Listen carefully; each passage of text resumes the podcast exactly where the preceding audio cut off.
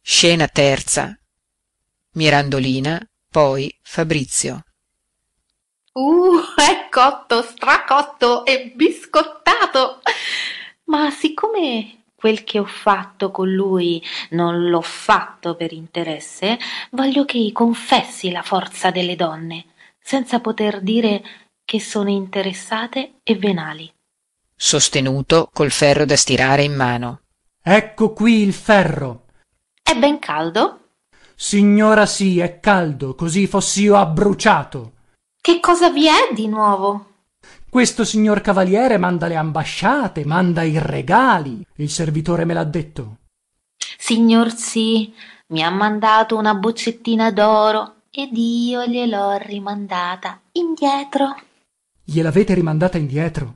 sì domandatelo al servitore medesimo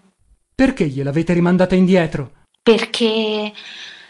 fabrizio non dica orsù non parliamo altro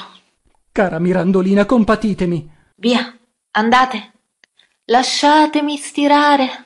io non vi impedisco di fare andatemi a preparare un altro ferro e quando è caldo portatelo